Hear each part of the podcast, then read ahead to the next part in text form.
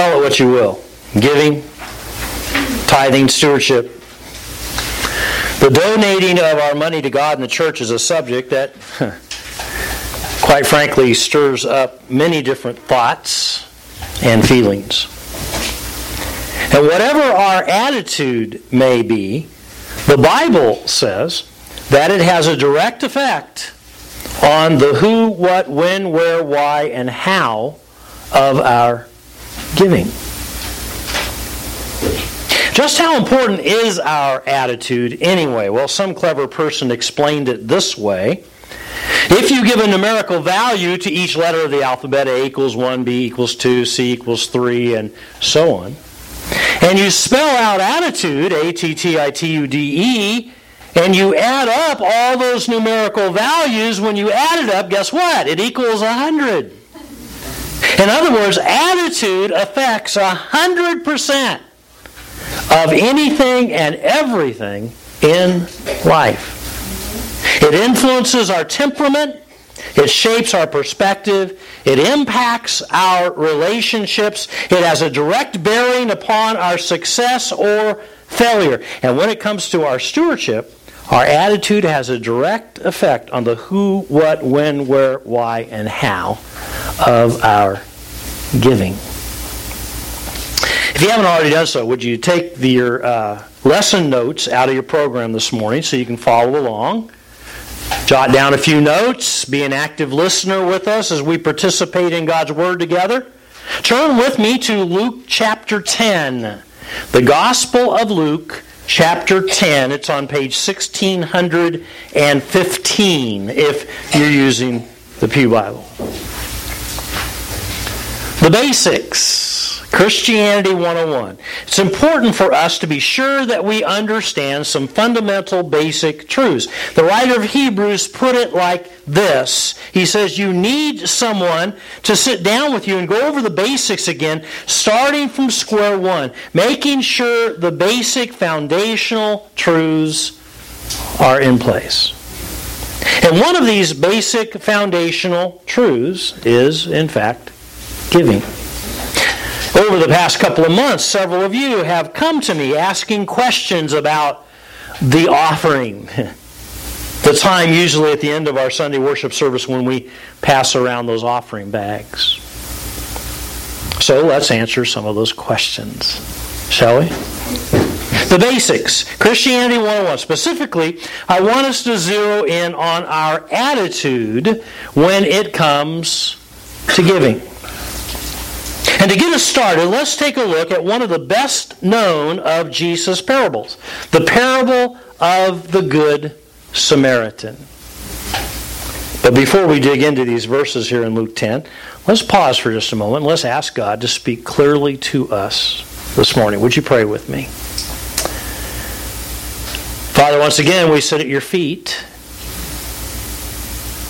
You're the teacher, we're the students. So teach us today, instruct us, open our eyes so we could see clearly. Open our ears so that we would listen and hear what you have to say. Open our minds so we can comprehend and understand. Most of all, open our hearts that we would receive the seed of truth that you want to plant there, that it would grow and flourish and produce fruit in our lives that we would become the kind of givers that you are. That you would mold us and shape us into your image, O oh God. The image of your Son, Jesus Christ. So we're ready to learn. We pray this in Jesus' name. Everybody said, Amen. Amen. Okay, follow along in your Bible as I read Jesus' parable of the Good Samaritan. Luke chapter 10, we pick it up with verse 25. On one occasion, an expert in the law stood up to test Jesus. Teacher, he asked, What must I do to inherit eternal life? What is written in the law? Jesus replied. How do you read it? He answered, Love the Lord your God with all your heart, with all your soul, with all your strength, with all your mind, and love your neighbor as yourself. You have answered correctly, Jesus said. Do this, and you will live. But he wanted to justify himself, so he asked Jesus, Who is my neighbor? In reply, Jesus said, Here's our story. A man was going down from Jerusalem to Jericho when he fell into the hands of robbers. They stripped him of his clothes, beat him, and went away, leaving him half dead. A priest happened to be going down the same road, and when he saw the man, he passed by on the other side. So too a Levite, when he came to the place and saw him, passed by on the other side. But a Samaritan, as he traveled, came where the man was, and when he saw him, he took pity on him. He went to him and bandaged his wounds, pouring on oil and wine. And then he put the man on his own donkey, took him to an inn, and took care of him. The next day he took out two silver coins and gave them to the innkeeper. Look after him, he said, and when I return, I will reimburse you for any extra expense you may have. Which of these three, Jesus asked, do you think was a neighbor to the man who fell into the hands of the robbers? The expert in the law replied, The one who had mercy on him. And Jesus told him, Go and do likewise. Now, certainly there are many principles to be learned and applied from this parable, but since our lesson today focuses on our attitude when it comes to our giving, We'll leave most of those principles for discussion at a later time. For today's study, I just want you to take note with me of three attitudes illustrated in the parable of the Good Samaritan when it comes to giving. The first attitude in Jesus' story is this What is yours is mine, and I'm going to take it. what is yours is mine, and I'm going to take it. Now, of course, that's the attitude expressed by the robbers in verse 30. Look at it again. It says, A man was going down from Jerusalem to Jericho. When he fell into the hands of robbers, they stripped him of his clothes, beat him, and went away, leaving him half dead. I call them the takers. there are people in life like this, you know. Always on the take. Always wanting what others have for themselves. Thinking, in fact, that they are entitled to those things. That it is their right to have them. They are envious and jealous of those who have them. There's greed and covetousness in their heart. And they are always on the take, always taking what is not rightfully theirs. The takers. What is yours is mine, and I'm going to take it. Number two, the second attitude is what is mine is mine, and I'm going to keep it. Hmm. What is mine is mine, and I'm going to keep it. This is the attitude shown by the priest and the Levite in verses 31 and 32. Look at them again with me. A priest, a holy man, happened to be going down the same road. When he saw the man, he stopped and helped him. Because that's what priests do, right? No. Not this priest. He passed by on the other side. So to a Levite, oh, one of those who helps in the temple, yeah, surely he'll, he'll do it. When he came to the place and saw him, passed by on the other side. I call them the keepers. It's an attitude of selfishness. It's an attitude of hoarding. What's mine is mine. I, I earned this the good old fashioned way, and I'm going to keep it, man, because it's mine. I have the rights to this. Keep your hands off of it. Then there's the third attitude, and that is what's mine is yours, and I'm going to give it. What's mine is yours, and I'm going to give it. This, of course, is the attitude demonstrated by the Samaritan in verses 33 through 35. Look at those verses again. A Samaritan, an outcast, you understand that, of course. As he traveled, came where the man, a Jew, was. And when he saw him, he took pity on him.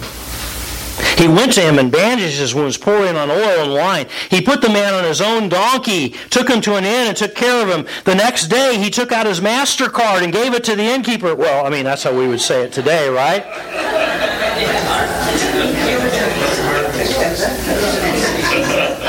Just checking, wanting to make sure you were with me here.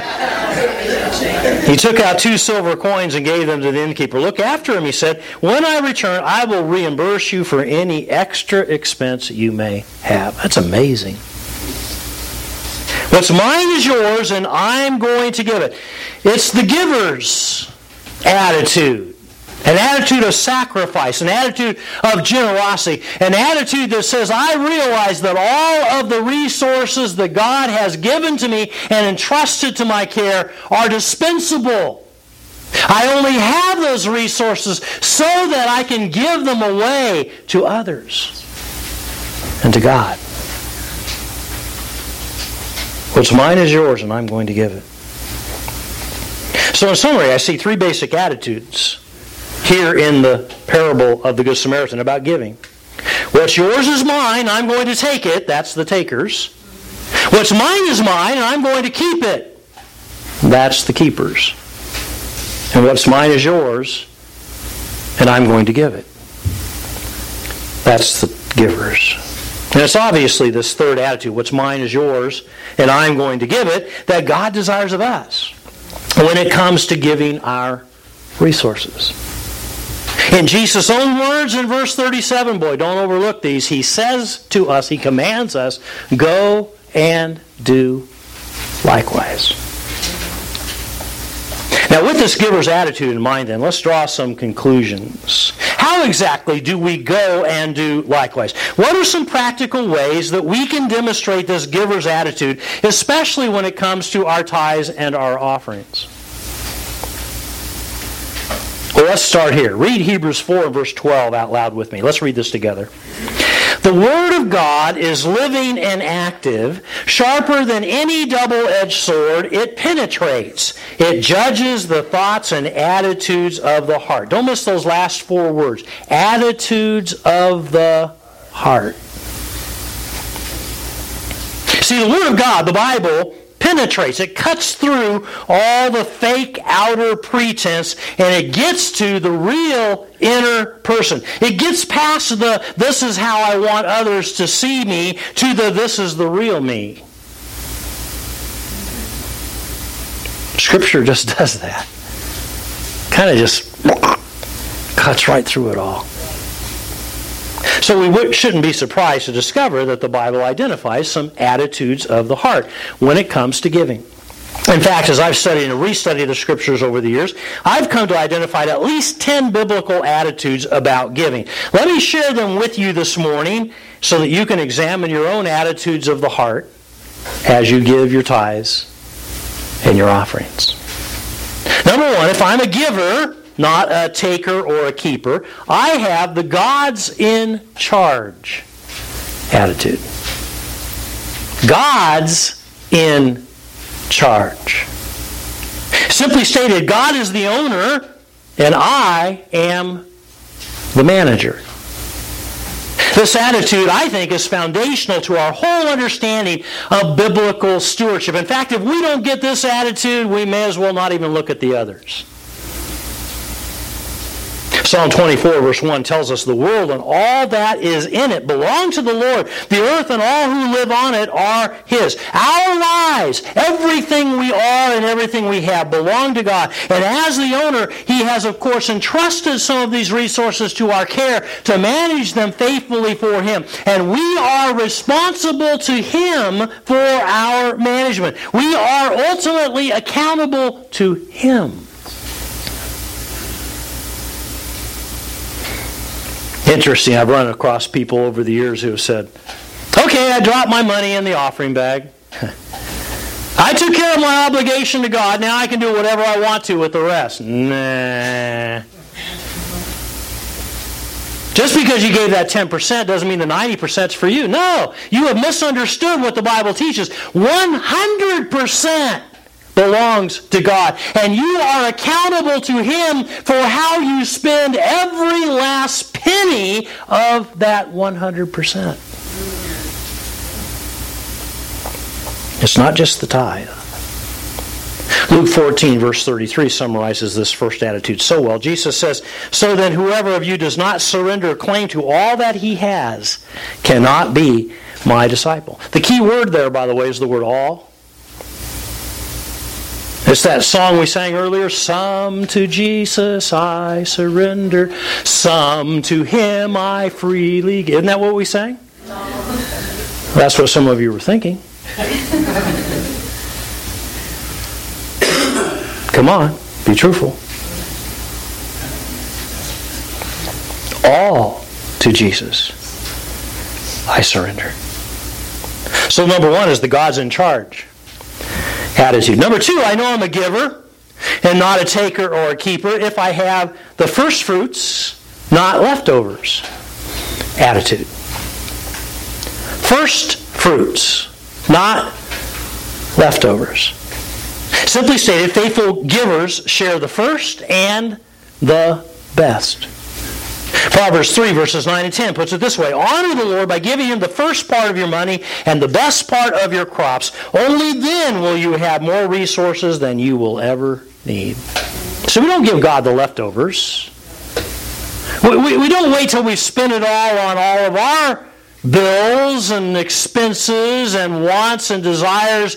And then when the offering comes on Sunday morning, we go, oh, I guess I should throw something in there. And we open our wallet and we find the dollar bill we have left and we drop it in. No. God gets the first part.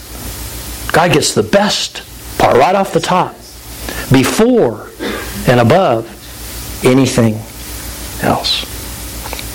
And so, number two is the first fruits, not leftovers attitude. Number three, givers possess the what I have now attitude. What I have now. Simply stated, faithful giving involves my present in hand resources. Let's read Luke 16 and verse 10 out loud together. Would you read this one with me? Whoever can be trusted with very little can also be trusted with much. Whoever is dishonest with very little will also be dishonest with much. Boy, did you get that? One of the most basic questions of faithful resource management is what am I doing with what I have right now? We cannot put our stewardship off until tomorrow. We must not delude ourselves with when and then thinking, when I get more, then I'll give more. The question is, what the question isn't, what could I do if I had a million dollars? The question is, what am I doing with the one dollar I have right now? So, number three is the what I have now attitude. And then, if I'm a giver, not a taker or a keeper, I will have the test God, trust God attitude. Test God, trust God. Simply stated, giving is in fact a test of my trust. Here's how God Himself challenges us in Malachi chapter 3. He says, You're robbing me of the offering of the 10% that belong to me. I am the Lord all powerful, and I challenge you to put me to the test. By the way, this is the only place I know of in all of Scripture where God actually asked us to test Him. Bring the entire 10%. And I promise I will open the windows of heaven and flood you with blessing after blessing. God said that. I didn't. It's God's word. But you see, it's a test, isn't it? Really? I mean, come on. Do we really believe God said that? Do we really believe that God will come through? If I give this 10% first and the best part first, Will the 90% that's left over actually be more than the 100% if I'd kept it for myself? See, that's the test test. The, the, the trust test. Say, all right. It really is a matter of trust, isn't it? Do we believe God will do that? And God says, test me. I'll prove to you I'll do it. So, number four is the test God, trust God attitude. Number five Givers possess the leave a legacy attitude. Leave a legacy. Simply stated, we live forever through our giving. You see there in your notes, Douglas Lawson wrote, We exist temporarily through what we take, but we live forever through what we give. Calvin Coolidge put it this way No enterprise can exist for itself alone. It ministers to some great need, it performs some great service, not for itself, but for others, or failing therein, it ceases to be profitable and ceases to exist. I heard someone put it like this quality of life is not measured by its duration, but by its donation. Most importantly, however, Jesus summarized this attitude this way Luke 17, verse 33 Whoever tries to preserve his life will lose it. The man who is prepared to lose his life will preserve it. Again, it's a, it's a choice. If I choose to hang on to it in the keeper's attitude, this is mine, I earned it, it's rightfully mine, I'm going to keep it, then Jesus says you're going to lose. If you choose to give it away, if you have the attitude, okay, God has given this to me so that I can share it with Him and with others, and you give it away, you're going to leave a legacy. You are actually going to gain through your giving. So, number five is to leave a legacy attitude. Number six, I know I'm a giver and not a taker or a keeper if I have the giving and receiving attitude. Giving and receiving. Simply stated, what I give, I will receive in return. Read 2 Corinthians 9 and verse 6 out loud with me. Let's read this together. Remember this if you give little, you will get little. A farmer who plants just a few seeds will get only a small crop, but if he plants much, he will reap much. It's the timeless principle you see of sowing and reaping. What you sow, you reap. What you plant, you harvest. What you put into something, you get out of something. What you give away, you will receive back. I believe it was Charles Stanley who put it like this. I put it there in your notes. As we shovel it out to God and others, God shovels it back to us, only He has a bigger shovel. I mean, isn't that the gist of what Jesus meant in Luke 6 and verse 38? He says, Give away your life. You'll find life given back, but not merely given back, given back with bonus and blessing. Giving, not getting, is the way. Generosity begets generosity. So, number six is the giving and receiving attitude. On the flip side of that, number seven is the receiving and giving attitude. Receiving and giving. It's basically the opposite of number six. Simply stated, what I receive, I must give in return. Jesus mentioned this attitude in Matthew 10, verse 8. He said, Freely you have received, freely give. In other words, with every blessing we receive comes the responsibility to share with God and with others. Jesus stated it this way Luke 12 and verse 48 Great privilege brings great responsibility. When much is entrusted to a person, still more will be demanded from him or her. Again, with every privilege comes responsibility, with every blessing comes obligation, with every trust comes indebtedness. And so, number seven is the receiving and giving attitude. Number eight, I know I'm a giver and not a taker or a keeper. When I model the planning brings joy attitude. Planning brings joy. Simply stated, joyful giving is well planned. In 2 Corinthians 9 and verse 7, we read these instructions from Paul on giving. I want each of you to take plenty of time to think it over and make up your own mind what you will give. That will protect you against sob stories and arm twisting.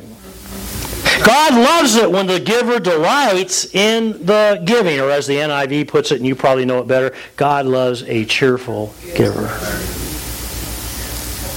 Delightful, hilarious, cheerful, joyful giving is the result, in fact, of prayerful planning. Now, I don't want to take away here spontaneous giving because there are times we give away spontaneously, right? Yes. But for the most part, when we're talking about the offering, that's what we're talking about this morning, giving on Sunday, that giving is well planned. It It's not a spur of the moment thing, oh, I guess it's time to dig into my wallet or it's time to write a check now. No. You give it thought ahead of time. You think about it. You pray about it. You seek God on the matter. You budget it, if you will. You plan ahead because it is in that planning that you find joy. So, number eight is the planning bring joys attitude. Number nine, givers possess the give and grow attitude. Give and grow. Simply stated, faithful giving produces spiritual growth. Now, I don't think that any of us would disagree that as we grow spiritually, we will invest more of our resources in the church and kingdom interest. However, I want you to understand that Jesus taught just the opposite. He taught us that as we give more, we will grow spiritually. In Matthew 6 and verse 21, he said, Where your treasure is, there your heart will be also. He did not say, Where your heart is, there your treasure will be also. And so we need to flip flop our thinking here. Yes, it may be true that our giving will follow our heart, but Jesus says just the opposite is true. Our heart will follow our giving. And as we make the commitment to give more, the result will be spiritual growth. Someone put it this way. I put it in your notes that way, I think. Giving is not God's way of raising money, it's God's way of raising people, raising them into the likeness of His Son. I like the way the Apostle Paul summed it up, Philippians 4 verse 17. Though I appreciate your gifts, what makes me the happiest is the well earned reward you will have because of your giving. And that reward is maturity. So, number nine is the give and grow attitude. And finally, as a giver, I must have number 10, the because of love attitude. Because of love. Simply stated, the highest motive for giving is love. Why do we willingly and sacrificially give our money? Because we are motivated by love. Love for God and love for others. John 3 and verse 16 tells us that God loved the people of this world so much that he what? He gave his only son. What motivated God to give? Love. And the same is true of our giving. 1 John 3, verses 16 through 18 explains it like this We know what real love is from Christ's example in dying for us, and so we also ought to lay down our lives for others. If someone who is supposed to be a Christian has money enough to live well and sees someone in need and won't help him or her, how can God's love be within that Christian? Answer is it's not. Little children, let us stop just saying we love people. Let us really love them and show it by our actions. The bottom line here is that when we love, we give. You might be able to give without loving, but you cannot love without giving. So, number 10 is because of love attitude. So, that's the attitudes of the heart when it comes to giving. The 10 basic fundamental attitudes the Bible says that will have a direct effect on the who, what, when, where, why, and how of our giving. Which brings us then to a moment of decision. The basics, Christianity 101. This morning we've taken a closer look at what the Bible teaches us about giving. And in particular, we have focused in on the attitude of the giver. And as we wrap up today's lesson, let me just challenge you with two questions for your own personal application. You see them there in your notes? Look at them with me. The first one is Which of the three basic attitudes from the parable of the Good Samaritan do I usually have toward giving? Ask yourself that question. Am I a taker, a keeper, or a giver? Think about it. Ask God to search your heart. Ask your spouse to tell you. Ask a good friend to evaluate you. And then, secondly, you'll see there of the ten attitudes of the heart the Bible teaches about giving, of which one is the Holy Spirit convicting you the most today? Of those ten things we just talked about, what steps are you going to take to do a little attitude adjustment this week with regard to your giving? Well, let's close this morning's lesson by reading Ephesians 4, verses 22 through 24 out loud together. Would you read this with me? Therefore, you must, as you have been taught, divest yourselves of your old character and behavior. You must put on completely new attitudes and actions, the new nature that God Himself created within you. Yeah, we're to put on new attitudes, folks. And what we've talked about today are the attitudes of a giver.